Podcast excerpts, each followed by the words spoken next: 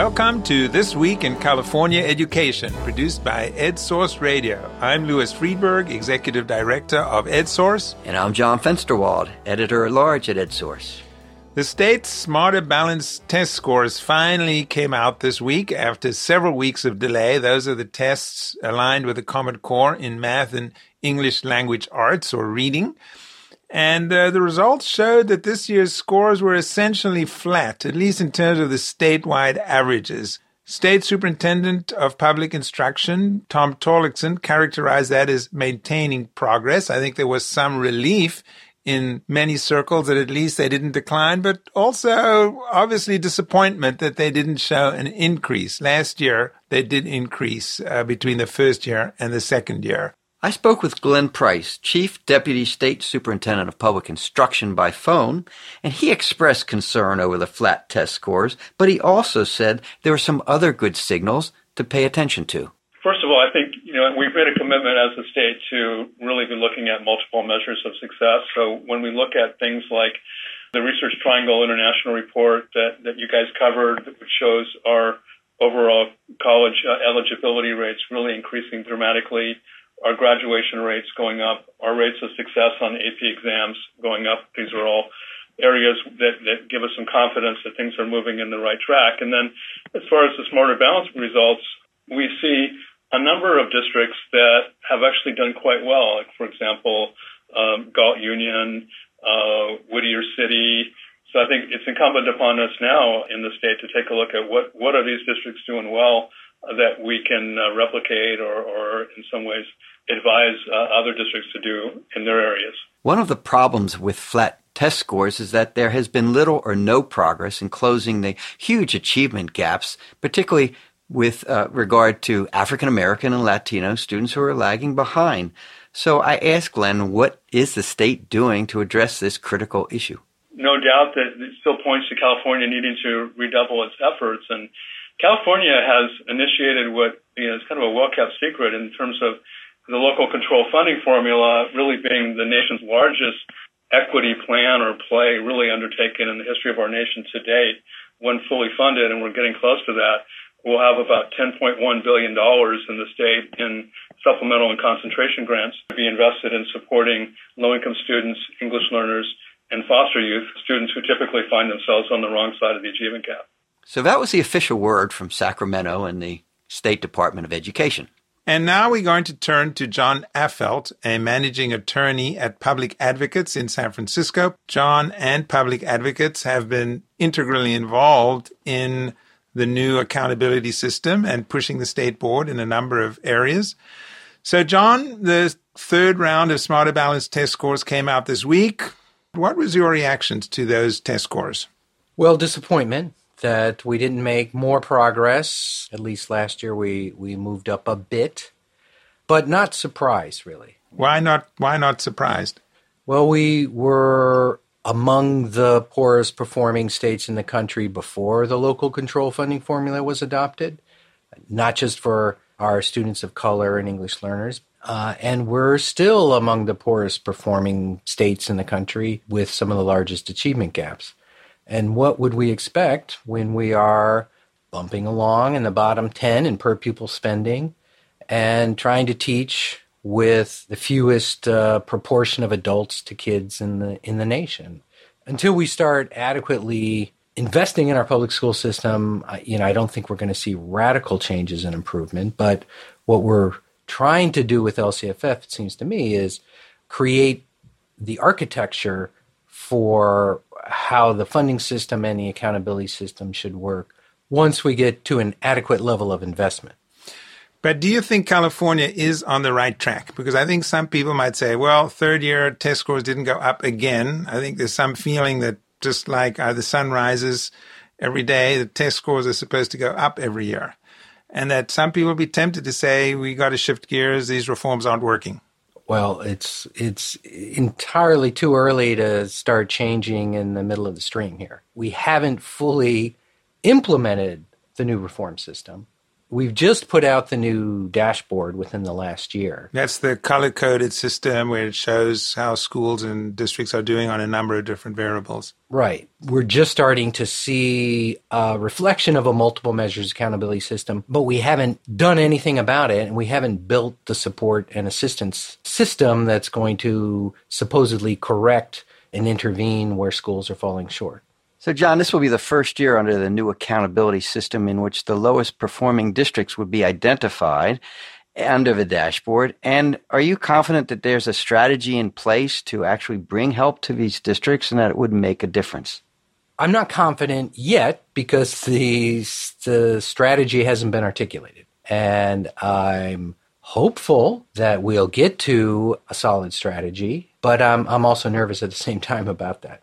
So much of it is based on, I believe, collaboration among districts. And should the state be taking a stronger hand in getting involved, or the counties too, in districts' performance? The models we've been using for several years now under No Child Left Behind and Governor Davis's system before that have been a top down command and control intervention system, and they haven't worked. I think we ought to give the new system an opportunity to work. And the new continuous improvement system is one that says, look, we're not going to change outcomes just by demanding you teach something a little differently. We really need the locals, both the district and the school sites, to own the change, to understand the change, to buy into the change, and with support from the state, create the change that we need to see on the ground. The command and control hasn't worked. I think we need to give this continuous improvement approach an opportunity. How much attention should we pay to these tests? And this is just one test once a year that these students take. And in fact, it's a low stakes test for these students, and a lot of them don't even take it that seriously. But the state is introducing all these other measures that they say schools and districts should be evaluated on. So, is there a danger that we're paid too much attention to these tests and, the, and these test scores? The tests are a critical piece of what we want to know about how our schools are doing. But what I'm hopeful about and what the system is supposed to be doing is using multiple measures to tell us why our schools or why are they not doing well it's not enough to know that we haven't done well on math again this year. It's also helpful to know that we don't have a good school climate in that particular school or that district, that students are not engaged. There's chronic absence rates are high. If they're not coming to school, we're not going to be educating them. So the tests are important, but they ought not to have an inordinate focus in the system. And the policymakers really need to do much better job of communicating the importance of paying attention to all the measures in the system. Which in turn have an impact on the test scores, right? Exactly, exactly. The continuous improvement system, John, assumes that resources will get to the schools and districts that need it under the local control funding formula. Public Advocates has been watching this for a number of years. Are you confident that, in fact, the resources will be there for districts to improve? Well, again, the, this gets back to the underlying inadequacy of the system. We are seeing a, a, number of districts encroach on the supplemental concentration funds to pay for base level services, not because they're malintented, but because there are not enough funds for them to actually deliver a basic education with the base grant. So we do need to make sure that the base grant actually is what every kid needs on average to succeed so that the supplemental really is supplemental. It is important that we make sure that districts are delivering on the promise of LCFF to use these extra funds to increase or improve services for high need students. I think for the most part districts are, but there's also a lot of instances in which they're not, and we, we need to correct those. Well, thank you. That was John Affeldt, managing attorney at Public Advocates. And John, you just reminded me that Public Advocates was a lead counsel in the Serrano versus Priest ruling in the 1970s that uh, basically outlawed the use of property taxes in California to fund schools. And actually, EdSource was founded in 1977 with the express purpose to explain the implications of Serrano Priest to Californians. So um, glad we, the two organizations, are still working together. Thanks for coming in, John. Glad to be here. So that's two perspectives. Louis, you talked to a lot of people over the past week. What did they tell you, and what do you think? Well, John, I think there's a major tension here between not wanting to focus too much on these scores because California really is trying to look at these multiple measures. And this is a trend we're seeing across the country. It's in the Every Student Succeeds Act, the federal law that now applies to all 50 states. Actually, states are mandated to look at more than test scores. And California is really in the lead on this. On the other hand, you can't ignore these test scores. I mean, these were taken by millions of students. It costs the state a lot of money. They are supposed to be measuring how students are doing on the Common Core standards. So there is an issue about what the importance of these tests are and the results and what we do with them. I did talk with Laura Hill, for example, from the Public Policy Institute of California, who's a researcher, and she made the point that for research purposes, we do need this information. That's one thing. The other thing is Ryan Smith from the Education Trust West. He makes the argument that the test scores do give us an indication of where we stand on this achievement gap and that we need to be reminded of that. And it does give us a roadmap in which direction to move. Well, you know, the scores are graded based on readiness for college and careers. That's in fact, when you get into the upper grades, they say at, at level three of four levels of the test, at level three, you are approaching readiness for college and careers. The California State University for 11th graders, they say if you've reached level three, you're conditionally ready for college work. And if you reach the top level, you say you are ready. So there is a connection. There is a tie in between success on these test scores and college readiness. It's certainly not the only measure, but it's certainly an important one. And the state board included the 11th grade test scores as part of the college and career indicator not to be a naysayer, but there's also been some movement at the community colleges and CSU to make the case that other measures, not proficiency tests, not specifically the smarter balance test, but high school grades and other indicators may be actually better predictors of whether a student is ready for college level work. So I think that issue is still somewhat up for debate at this point. Yes, you're right. But notice when they say conditionally ready, that's a signal, in fact, by CSU for English language arts that in fact you should take an extra course in your senior year to make you ready. So they do see there is a connection. Just one, as you noted. Well, absolutely. And I did want to also mention what David Plank, who runs a policy analysis for California education, made David points out that politically also these tests are important. That, okay, we're not going to pay as much attention to this, but really we are accustomed to getting reports or expecting to see test scores go up every year.